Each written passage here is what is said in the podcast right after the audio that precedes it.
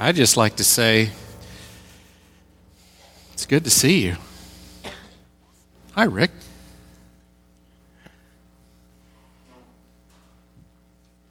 What a fantastic week it's been. Uh, a lot of things that are going on in uh, in our lives, in our church, our church life. And uh, I just want to say, I, I, I want to echo what Pastor Tim said.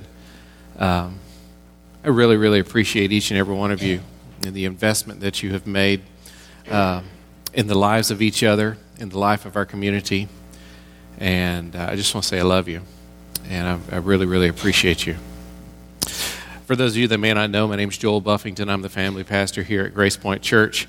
And uh, just uh, welcome this morning. I trust that you'll be encouraged and uh, and blessed. We are currently in the third week of a six-week series called Home Improvement. And uh, you may be asking yourself, well, why, why would we have that kind of uh, series? Well, we're hoping to give vision, help, and hope for families, marriages, and parents. And we're doing things a little bit different if you haven't been here for the past couple of weeks. Uh, if you have questions during the uh, during the message, please feel free to text your question to uh, to this particular number, and uh, we'll engage with that after uh, after the sermon. And uh, trust that uh, we'll be able to be very, very clear about the vision and the help and the hope uh, that we're trying to give for marriages, families, and uh, and, and parents. So, uh, what is this particular one about? Well, this is about marriage. For the next two weeks, weeks we'll talking about, we'll be talking about this week God's ideal as far as marriage is concerned, what He has revealed to us in the Scripture, and then the following week we'll be talking about where the reality of where we live. This is much like uh, uh, if, if you've been here for the past uh, number of weeks, how we've been describing this play between God's perfect creation. And I think we've been describing it as how God created us, created the world with this perfect environment, and yet we have fallen into sin and have become broken as a result of that. And so there is this longing for us to try and reach back, to reach back to that perfection. There is this imprint of God's perfection that has been laid upon our our uh, our, our hearts and who we are. And so there's this longing. We know that we are broken. Families know that they are broken. And marriages know that, hey, we're, there's none of us that are perfect. I'm the, I'm the family pastor here, and I'm a working model of the brokenness of sin standing in front of you. And yet God's grace works in my life and in your life, and we can experience that uh, over and over. So I'd like for us to think about Uh, God's design. And I'm going to argue today that God designed marriage to show the world how much He loves them. God designed marriage to show the world how much He loves them. And what we're going to be doing is, uh, if you've ever uh, gone to uh, Google Maps, I love Google Maps, how you can, can can play with the tabs there, and you can get the view of Google Earth, and you you see the world. It's pretty pretty absolutely amazing what uh, what that's gone from. I remember a, a, a day a long time ago whenever if you wanted to go somewhere that you'd never been, you had to pull out this massive thing, and it took a it took almost a P H D to be able to fold that thing back up and get it exactly right to fit back into your glove box. You know, that would be where we would store the, the, the map.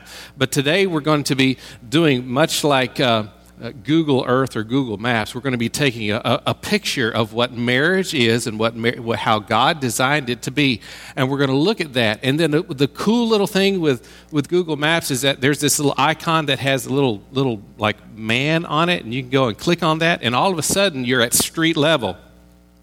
And I, I can go and I can enter in my address and and see this. You know, oh, there it is. There's this little icon, the little swirly thing with the, the red thing with the little dot in it. There it is in the world. And then I click that other thing, and all of a sudden, I'm at street level, and I can ta- actually tab and look three hundred sixty degrees around and see, hey, there's my house, and there's my neighbor's house, and there's my interesting neighbor's house, and, you know, those kind of things. You, you can see all that. And so that's that's That's what we're going to be looking at over the next two weeks as we look at this concept and this idea about God's design. And I'm going to argue that God designed marriage to show the world how much He loves them. So then the question is, as we think about this, if this is God's design, then what is it? And I would say that marriage, according to the scriptures, His perfect design, is a covenant relationship in which a husband and wife become one and ultimately reflect the love of God to the world. Now remember, we're talking about the ideal. Marriage is a covenant relationship in which the husband and wife become one and ultimately reflect the love of God to the world. The idea here is that this covenant relationship is something that is eternal. It's an everlasting covenant, and before God, there's no breaking of that covenant. It's an amazing, amazing thing. That is the ideal. That is what God intended when He created man and woman in the garden and brought the two together and called them husband and wife. And so this concept was created in perfection in the garden, before sin entered in, before there was this brokenness that we're longing and reaching back to.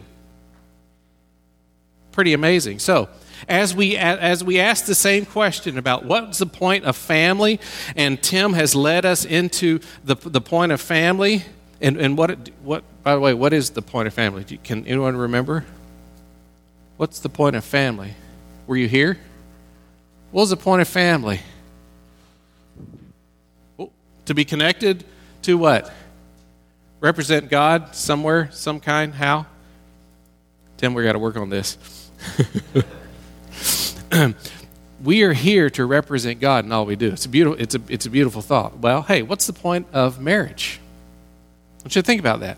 What then is the point of marriage? How would you answer that particular question? How would you answer that? And I would say that it is a working model of how God shows His love to the world. So, with that in mind, and we think about God's particular design for marriage, I would say that there, the, the purpose of marriage, why we have marriage, really boils down to four to four things. And we'll jump through this as we open up and look at the scriptures. Uh, If we're talking about the perfection of marriage, we're going to go to where we first see that mentioned in the scriptures in Genesis chapter one and Genesis chapter two. Genesis chapter one is like that Google Earth picture. Genesis chapter two is the zooming in and seeing uh, seeing the street level of what marriage is all about. And the first observation that we have, if you know the story, it's it's a it's a pretty uh, pretty interesting story. How God created the heavens, the earth, created all the stuff that's in it, and then uh, cr- created uh, the animals, and His final creation was that He created man, and uh, and then He brought to the man and gave man a purpose. He he gave man work. Yes, before sin, before sin there was work. In the perfection of the garden there was work, and and He found value in that kind of thing. And God brought before the man all the animals, and and gave Adam the chance to name all the animals. And in the bringing forth of all the animals,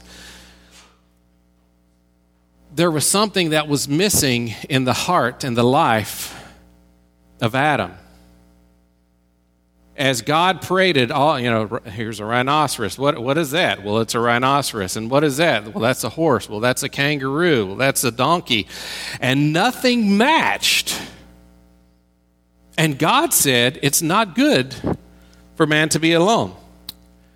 In Genesis chapter two, verses twenty-eight through twenty-five, God said, it's not good for man to be alone, and I will make a helper, a supporter that is suitable for him. And so the passage goes on to describe how God put man to sleep and took from man and created woman. And then God brought the woman to the man And it's it's like he sings this song. He, he the, the, the, it's actually a song where he's going, "At last, I have someone that's here." It's, you know, I hear Etta James sing, "At last, my love." I'm not going to sing that for you, but he sees this thing that is unlike a rhinoceros or a donkey or a kangaroo. It is bone of my bone, flesh of my flesh. This, this is it. And before The, the imperfections of sin, before the brokenness of sin, before disease and sickness and gray hair and varicose veins and stuff, this perfect man. Can you imagine what Adam looked like and what he felt? And God brought the perfect created woman and brings them together. And God institutes marriage in the perfect, perfect environment of Eden before sin. And this institution of marriage is something that is holy. I feel like I should take my shoes off when I'm talking about this this morning. It is incredibly holy, made in perfection. And God brings the man and the woman together. And I would say the first purpose of marriage is obviously for companionship. It's not good for man to be alone. I will make him a helper that is suitable for him. Well, the next purpose for, obviously, for uh, uh, for marriage would be family growth, for procreation. Tim has covered this already in the previous, uh, the, the, in our first session, talking about the ideal is that, hey, when you bring a man and a woman together, they can be fruitful and multiply and fill the earth. Well, that's a that's a given. That's a that's a, a cool thing. Okay, what a purpose for marriage. Okay, we have the purpose for for companionship, the purpose for uh, for for uh, family growth, and then obviously a good, another good one that we're uh, coming to is for intimacy. For intimacy. God, in his marriage uh, vows, if you were, in his marriage design, takes the man and says, this is the reason that a man will leave father and, and mother and be united to his wife. The scripture goes on to say that there was nothing in between them or God. They were naked. They weren't ashamed at all. There was this intimacy that was vital in the marriage. That intimacy is something that all of us who are married long for. We long for that intimacy, that connection, that willingness, as it was back in perfection, to be completely open, to have nothing to hide, to have nothing to fear, to have nothing to be insecure about, but standing before each other. This intimacy that God designed for the marriage relationship is incredibly important. But if those are kind of street-level things as we look around and discover the purposes, but if we were to actually zoom back and think about God's ultimate design, I want you to turn in your Bibles to Ephesians chapter five. Ephesians chapter five, and we'll get we'll get here. God designed and purposed for marriage to be a working model of his love to the world. God designed and purposed marriage to be a working model for his love to the world. Why do I say that? I, I want us to take your Bible, and I want you to look at this, beginning with verse uh, verse fifteen. Verse fifteen through the end of the chapter is this wonderful teaching that Paul is writing to the church at, church at Ephesus, and he says this, "Be careful then how you live, not as wise but as unwise, making the most of every every opportunity because the days are evil.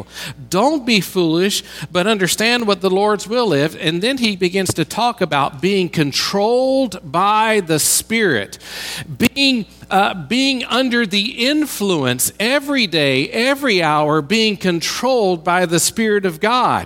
And then there are some ways that we do, encouraging other, using music, that, that kind of thing. And then he goes on and says, in this context, he says that we, husbands and wives, men and women, are to be submitted to each other. Verse twenty-one, submit to one another out of reverence for Christ. And then he gives instructions to men and women about how they play out their role in the marriage. But I want us to particularly think uh, about this incredible uh, passage here.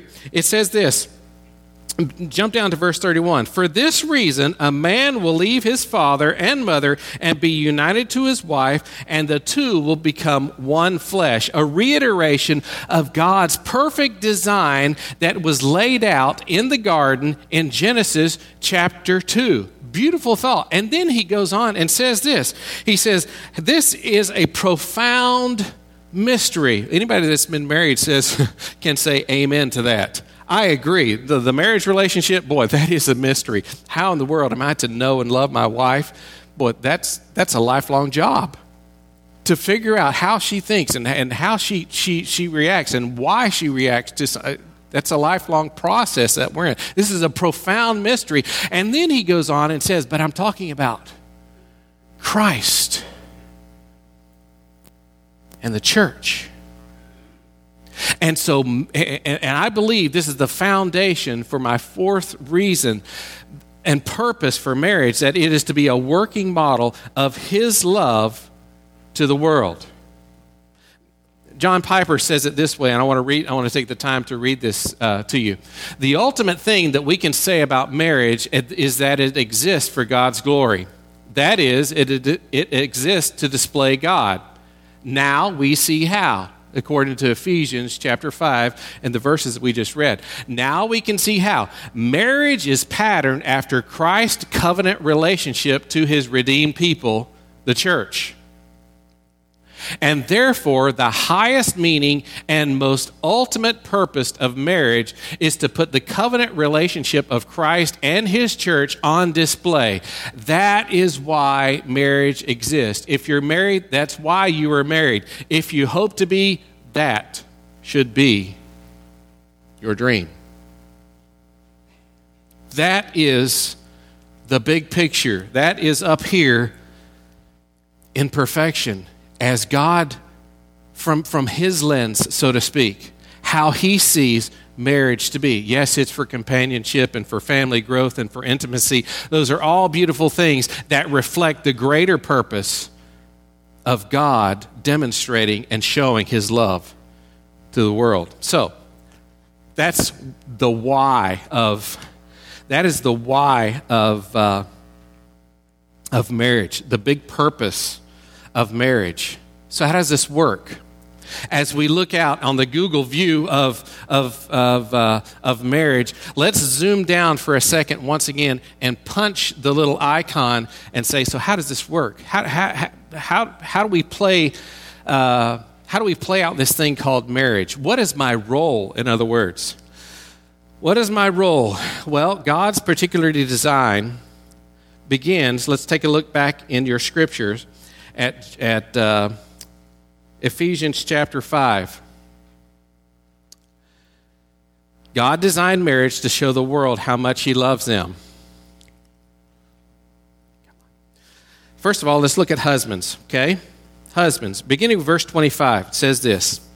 Husbands, love your wife just as Christ loved the church and gave himself for her to make her holy, cleansing her by the washing of water through the word, and to present her to himself as a radiant church, without stain or wrinkle or any other blemish, but holy and blameless.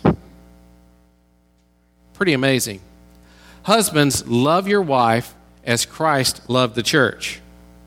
In the same way, verse twenty-eight, in the same way, husbands ought to love their wives as their own bodies. He who loves his wife loves himself. So the primary role, how this works for a husband to fulfill God's design for marriage, one of them is to be a true lover. This is God's perfection, God's perfect design to love like Christ loved the church. So I asked the question, so how did Christ love the church? Christ lived for the church, and Christ died for the church.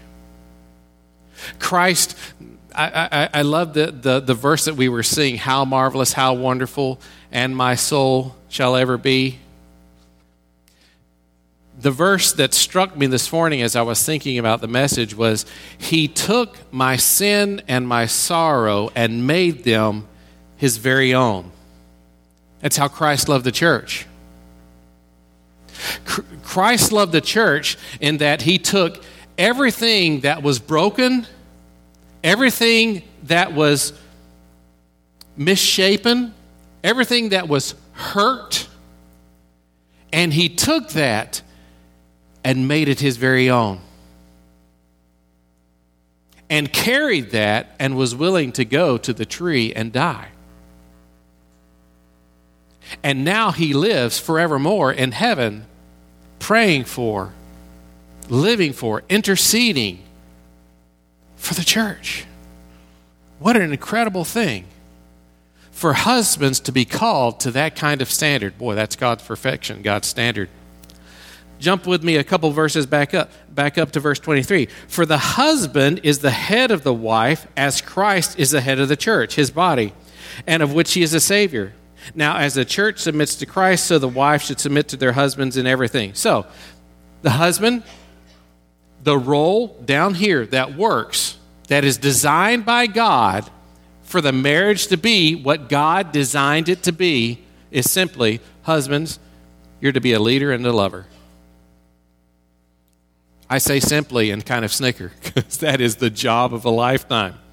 That is being controlled by the Spirit, submitting to each other, and living for that other person, for your wife, giving yourself, thinking of them, taking their sin and their sorrow and making it your very own. Wives, what's your role down here on earth in God's perfect design? Well, simple. It says it right here in chapter five of Ephesians. It says this, wives, submit to your husbands as to who? That's good. Wives, submit to your husband as to who? The Lord. Yes, the Lord. Submit yourselves to your husband as to the Lord. For as the husband is the head of the wife, uh, as Christ is the head of the church, his body, which he is the Savior. Now, as the church submits to Christ, so also shall wives submit to their husbands and everything. Jump down to verse thirty-three. However, as each one of you must love his wife as he loves himself, and the wife must respect her husband. Now, how does this work? God's design. God's design up here. In perfection, he created husbands and wives. Husband is to lead his family, to lead his wife, and to love his wife just like Christ loved the church. Oh, and by the way, you're to love your wife just like you love your own body. There's a familiar echo in there.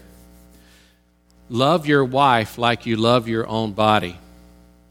Kind of reminds me of the Great Commandment. Love God completely and love others as you love yourself. So this principle is not just for husbands. It's for all of us. Pretty strong thought. One other thought. Wives, God created you in Genesis chapter three and said, hey, it's not good for man to be alone. I'm going to make a helper, a supporter, someone that come along and help him think and live and act and do. And as the wife submits to that and becomes submissive to the headship of the husband, like the church is submitted to the headship of Christ, there should be incredible respect.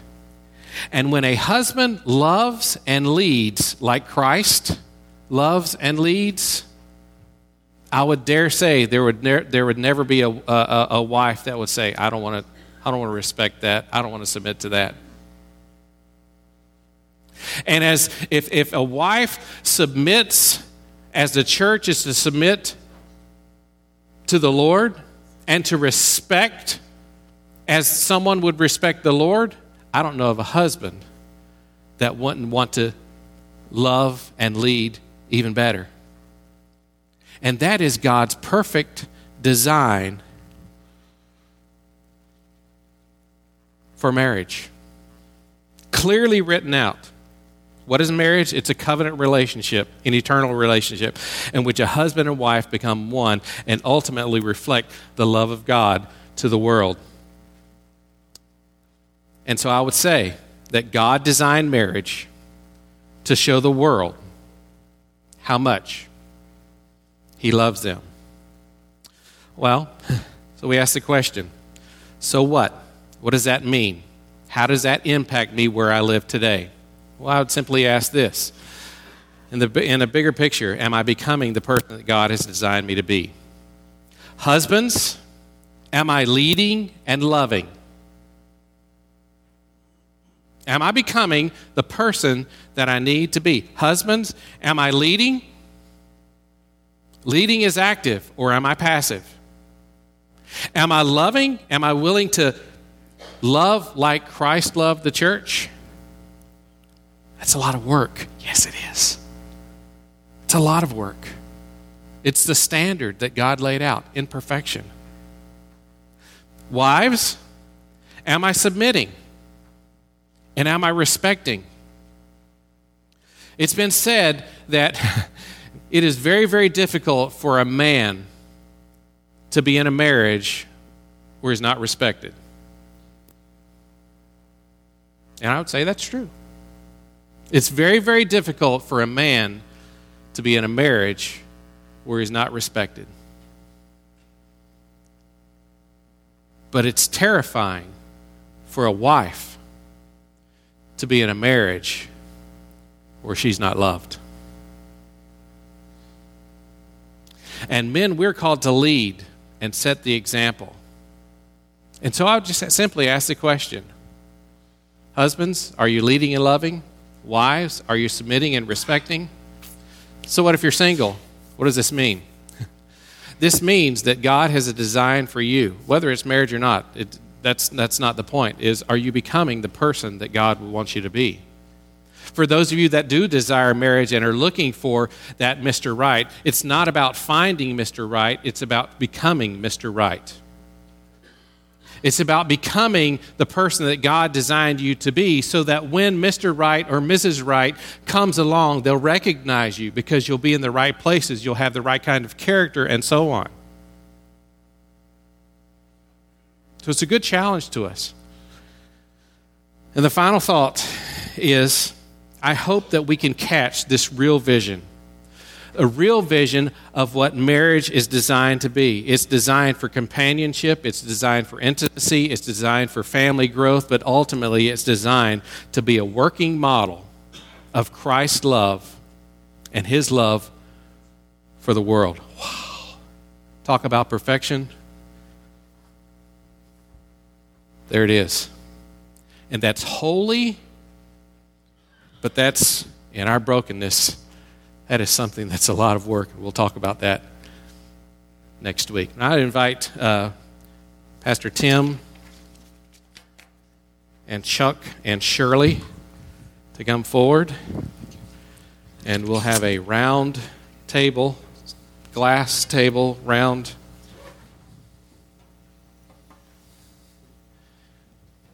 Chat.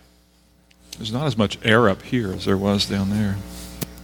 Is there an oxygen mask or anything you have for people up here? No comment. No comment. We're just going to keep moving on to the next one. It's just going. All right, how are we doing? Am I here today? I had like that poor sound guy's been working hard for me. Hey, I am here, right? Yes? Yes, yes. We good? Okay, cool. Hey, I really do appreciate that you guys have been giving us the opportunity to feedback like that. If you've been enjoying this, I, you know, to be able to have that time to, to interact with this afterwards has really been valuable. And you can still, you can see it whether or not I can listen and text at the same time. You're still welcome to continue to text in your questions, and you'll see if I can keep up. So feel free to do that. Chuck and Tim, do you want to start with a response to this? Yeah, just just quickly. I you know I like your analogy, Joel, of, of the Google Earth. And uh, for me, though, maybe it's my computer, but you know, when I'm zooming way up and I look down, and when I push that button and go down to the street view, it's very blurry. And it's just a lot of information there. I feel like one Sunday morning doesn't do justice oh, no. to talk about all this uh, because I'm just so many questions in my mind. I feel that the on this one, maybe I feel it more than the family. I feel like this the scar of sin mm-hmm. really has taken its toll. Mm-hmm. And so it's really hard to figure out, okay, how do we take the ideal and put it into the real because of sin? It's just a very, and also a very controversial subject when you start talking about marriage. It's uh, so my street view is just a little blurry. I, I think that's my house. Okay. But I'm not sure. That's good. Um, I really appreciated how you brought Ephesians five home to us because you helped us see that we are not to live as wise but unwise. Thank you. Which I thought was good. You're not paying attention to that. Was anyone paying attention That's to that? That's it. No, thank you. Some people got that. We're not to live as wise, but we're to live as unwise. Oh. I thought that was good. See? Does no one pay attention to me up here? I tell you what. Is this about normal? Did I say that? I'm texting. I'm sorry. I'm kidding. But hey, listen. Um, here's my. You did, but it was. That's all right. Um, we all got it, and a couple people responded, and that's thank okay. You. The rest of you, that's fine. Um, Here's what I think is great is what we're laying out for people is regardless of where you are, and here's why it's so important to talk about the ideal, is it gives us a vision of something to aim for. No doubt about the truth of what Chuck is saying or what you're saying and what you're going to press in on some of the stuff where it's broken. But if you are if you are listening online or here this morning and you're thinking you're you're in the dating world, let's say, like the goal is not just to get a date. That, that, that's not the end game. It's not just to get married, maybe. That's not the end game. It's higher than that. It's farther than that. And this is kind of pushing out what is it, what more is there than simply, man, I hope I, hope I can get a date and don't die lonely. Like it, it's, it's more than that. So I'm grateful, big picture, for that, to live as wise. Well, and actually, unwise. This isn't where I was, but you kind of led into one of the yep. questions that I was going to go to later. You know, you talked a bit, Joel, about, you know, because, you know, for those that are still in the dating relationship or still looking ahead to marriage, um, to make sure that you are Mister Right so that when you see Missus Right, was that kind of how that went? I was texting at the time, but yeah, I think that's, yeah. Sure. You know, so that you're so that you're prepared well for marriage. But we do have some people who have now moved through life far enough that you, clearly marriage does not appear to be in the cards for them.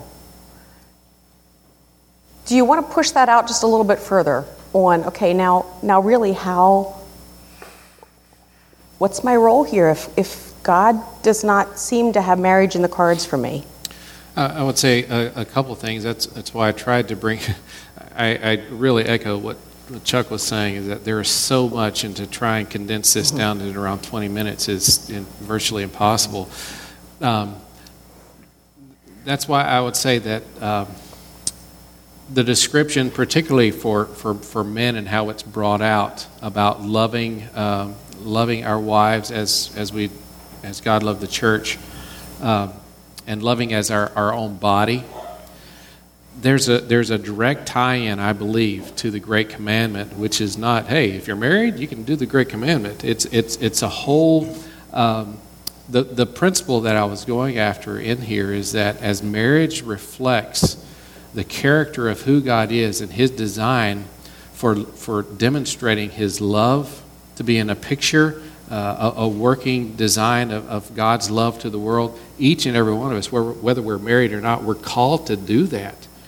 And so in being called to represent Christ in all we do and re- to represent Him to the world and represent God's love to the world is not about being married or not being married. It's about being the right kind of person to represent Christ in the best kind of way that we can. So if you're past, you know, the, you know, whatever, I, I don't know that there's a past age for marriage because I've had some wonderful pe- friends of mine that have gotten married in their seventies. So um, point taken.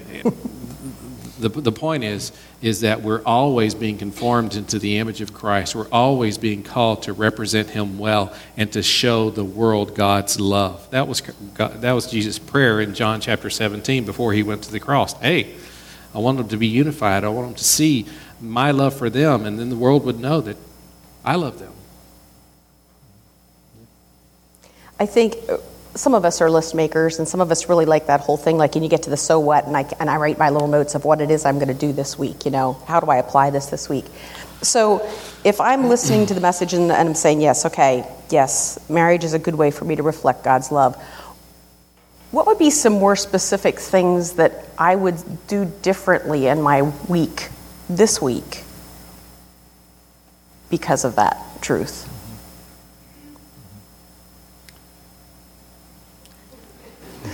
Well, I they guess. They nod and they smile at me, but nobody talks.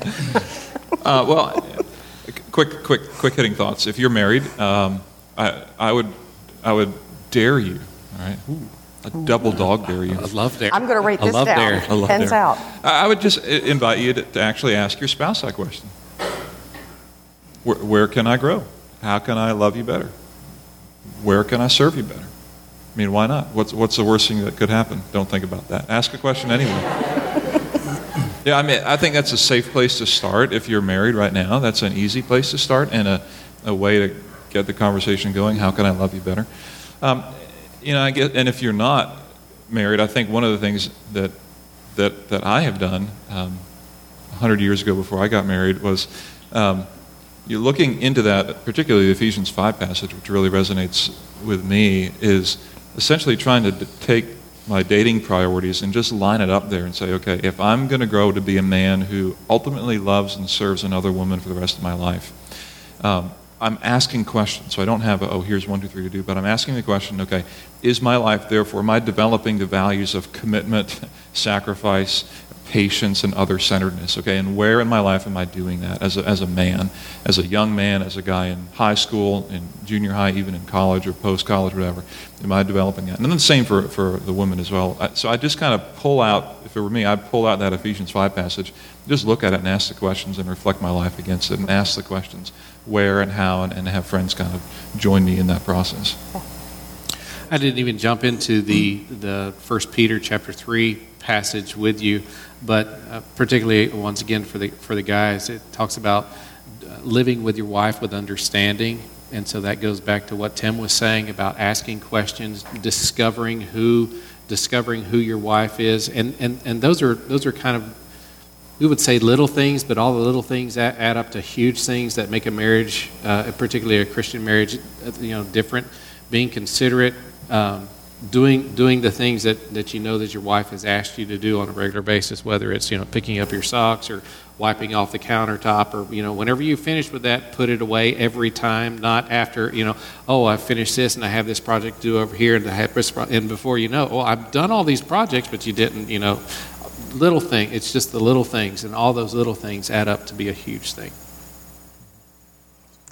Um, this next one, it's a total chain, kind of change of topic here, but and, and the person who wrote it worded it so well, I'm not even going to paraphrase, I'm just going to read.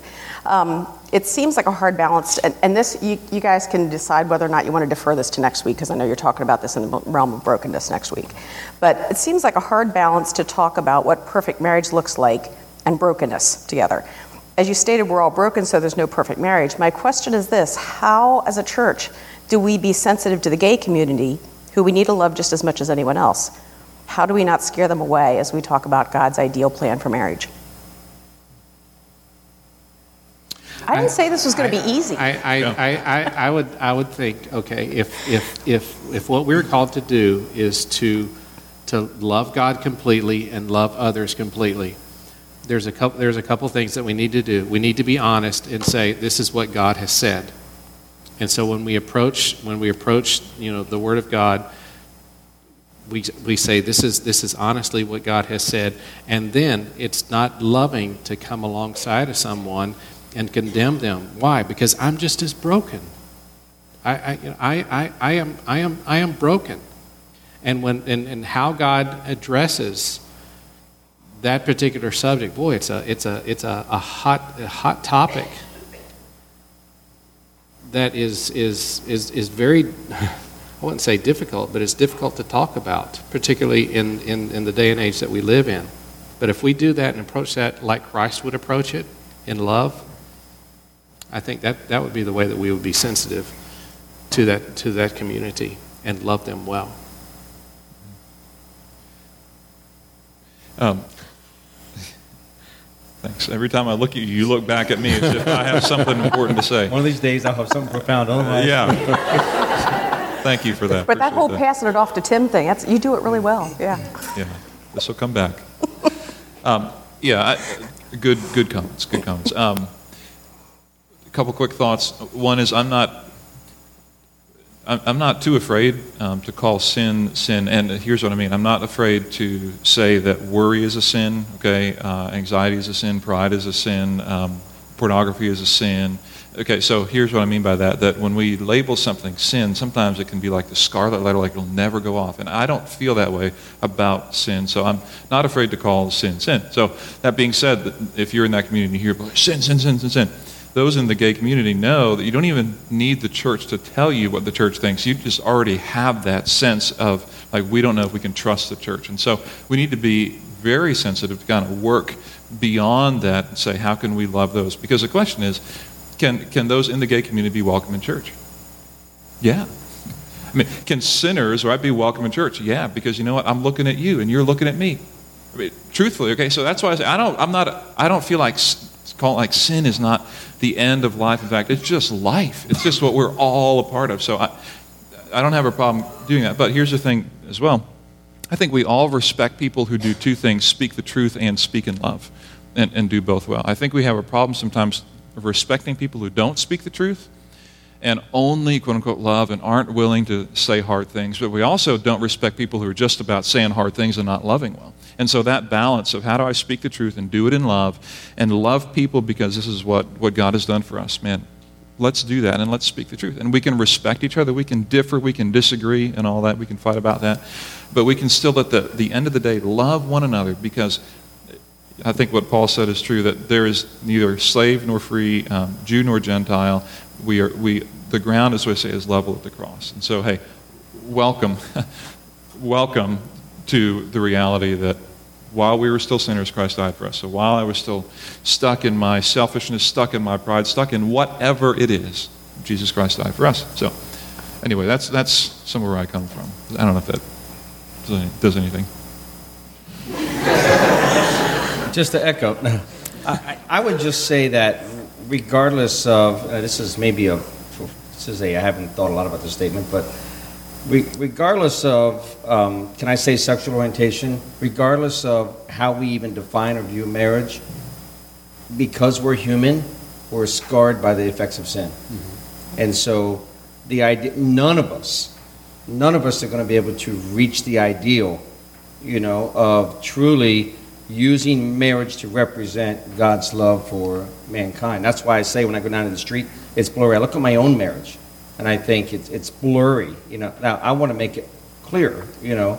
Um, so I would say that, you know, the bigger issue is how do we, how do we control, how are we controlled by the Spirit in our lives so that we can better reflect who God is and what He wants to demonstrate to the world. I'm not begging the question because I agree with what you're saying, but I would say, you know, it's it's easy to jump on that, but regardless of any of that, regardless of any way we view sex and sexuality or relationships, we have to agree that sin has has scarred it, and therefore we're going to all look at it blurry. I think there is absolute truth, and again, speaking of truth and love, I would agree, but um, I guess I would take it one step. I'd be willing to have that conversation and go kind of one step back and say, how has sin impacted my ability to relate in, in any kind of healthy relationship? Which is kind of getting the next week and some of the other things that we're going to talk about. Our next two questions, because I bet you were pretty sure this was going to come up, was this leadership leadership submission thing. So, and, and you did touch on this a bit on the message, but I suspect there's people here that are really struggling with this. Okay, so, so you know, from a husband's perspective, how do I love her? Or actually, the question came in, what if your husband doesn't live like the Lord? How do I submit to that? But in all fairness to husbands, you know, you've got husbands that are loving and the wife doesn't respect. How, and or do you want to put punt this off the next week when we talk about brokenness? I love how the question started, what if your husband doesn't live like the Lord? What if? Oh, he doesn't. Yeah, just take the what if out of there. My husband does not live like the Lord. Now what do I do? That's, that's true. Sorry, I didn't mean to. Were you going to say something? No, you're, hey, you're on a roll. No, I'm, I'm done. I said all my really good things. I, just, I, I think what it, I think what I'm hearing this morning is because I, I can I can walk away. I don't know if you can. Kind of discouraged, in the sense that wow. And again, I, I've said this every time I've talked. Um, the the um, the ideal. I feel like I'm so far away from the ideal, but there is hope.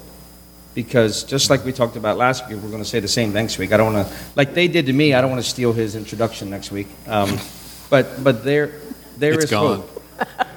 You know, uh, coming to the cross, there is hope um, because I, it's not what if, it's if if they don't. And you know, and I I could I could say I've seen relationships where just because the man was living right or wasn't right, the other person didn't respond in the right way to that, and. Um, I don't, I'm probably not answering the question, except to offer that there is hope without getting into next week's talk. Well, th- this, uh, I, I echo everything they say. Um, this is one of the hardest messages to to, to bring. You know, I, I'm, I'm sitting over here and Tim's like, hey, have you got it memorized? um, no, I'm overwhelmed with my inadequacy to stand here and convey something that is so far above what I know and what I feel and what I have experienced, because I am so messed up. I am so broken. And yet, we still have to speak the truth and represent and be be, be truthful about this is what God's standard is. This is what he has des- designed for us, and so we have to, to say that. But I am I am the first one that had said at the beginning, I'm the first one to stand here and say, hey, I, I, I haven't done that. But so how do you do that? Men, we have to be willing to stand up and take the leadership responsibility. We have to be willing to, to do that. So how do you take the leadership responsibility? The, the biggest thing that, that men, we hate, we hate hypocrisy. We cannot stand it. And so that keeps us from being a spiritual leader in our home. We don't want to pray with our wife because that is so difficult, because my wife knows all my flaws and knows that I just, you know, was arguing at her, you know, three three days ago, now, now or three hours ago, three minutes ago, and now I'm supposed to put my arm around you and say, oh, Lord, help us. We're, we're supposed to be whole, you know. No, no, no. We do that in spite of where we are. We must step into that and overcome that, you know, fear. If we were to step into that role, your wife, I promise you, would st- would come alongside and say, go, go, go, go, go, and be that helper or supporter that God designed. It's, it works that way. It's amazing. We step into that fear. And I think it's a feeling of, of saying, I'm not where I want to be, but hopefully each day I'm farther than where I was. There's this drive that says, I want to become more like the ideal. So I so the way to do that is to, you got to go back to the garden. Now we can't, but I can submit myself to, at the foot of the cross, and say I'm in desperate need of, of God to change me so that I can be the husband I need to be, so my marriage can represent what God wants to represent. Yeah, that's good. I have a good. fantastic follow-up question, but we're going to save it for next week. Let's let's do it. Let's save that for next week. Um, oh, good. I'm doing that. That's okay. You all right? Yeah. All right? They want to get right. lunch sometime. Yeah, I hear you. It's fantastic, girl. All right. You have to come back. We'll have to come back. Yeah, cliffhanger for next week. Um, good stuff. But this is why the, this is why we talk about the ideal and then come back to the real, because we're always going to push back against the ideal and say, whoa, whoa, whoa, I don't know anyone who's doing that. But what's the alternative? Not talking about the ideal? Like, we've we've got to. We've got to have some kind of hope and vision out there of what we think God wants for us. We've got to have that vision. No matter what age you are, what stage of life, we've got to have that vision of God's ideal. So that's why we talk about it. And the natural pushback is, yeah, but. So next week, Joel will answer all the yeah, buts in the broken part of marriage that he's going to kick about next week. All right? In twenty minutes. twenty minutes or less. All right? Hey, let's let's pray together. Thanks for your interaction this morning, guys, for your engagement. And uh, let's pray together, and then we'll, we'll, we'll keep going from there. Father, thank you so much for the opportunity this morning to... Um, to engage on this issue, to talk about this, to hear um, about this ideal concept of marriage that we are honest is beyond our practical experience, and yet we also hope that just little snippets of it become more and more real for us, that moments of unselfishness, moments of support, and moments of other-centeredness gradually increase in our lives rather than decrease, that we can gradually, even if just in little increments, become more and more aware of how we can grow and support and love one another around us, and particularly in the marriage environment. So, Father, we thank you for the opportunity to kind of rally around the ideal concepts, think about them, consider them, even push back against them, that they can get further and further into our daily experience. We love you and thank you for our time together this morning. In Jesus' name.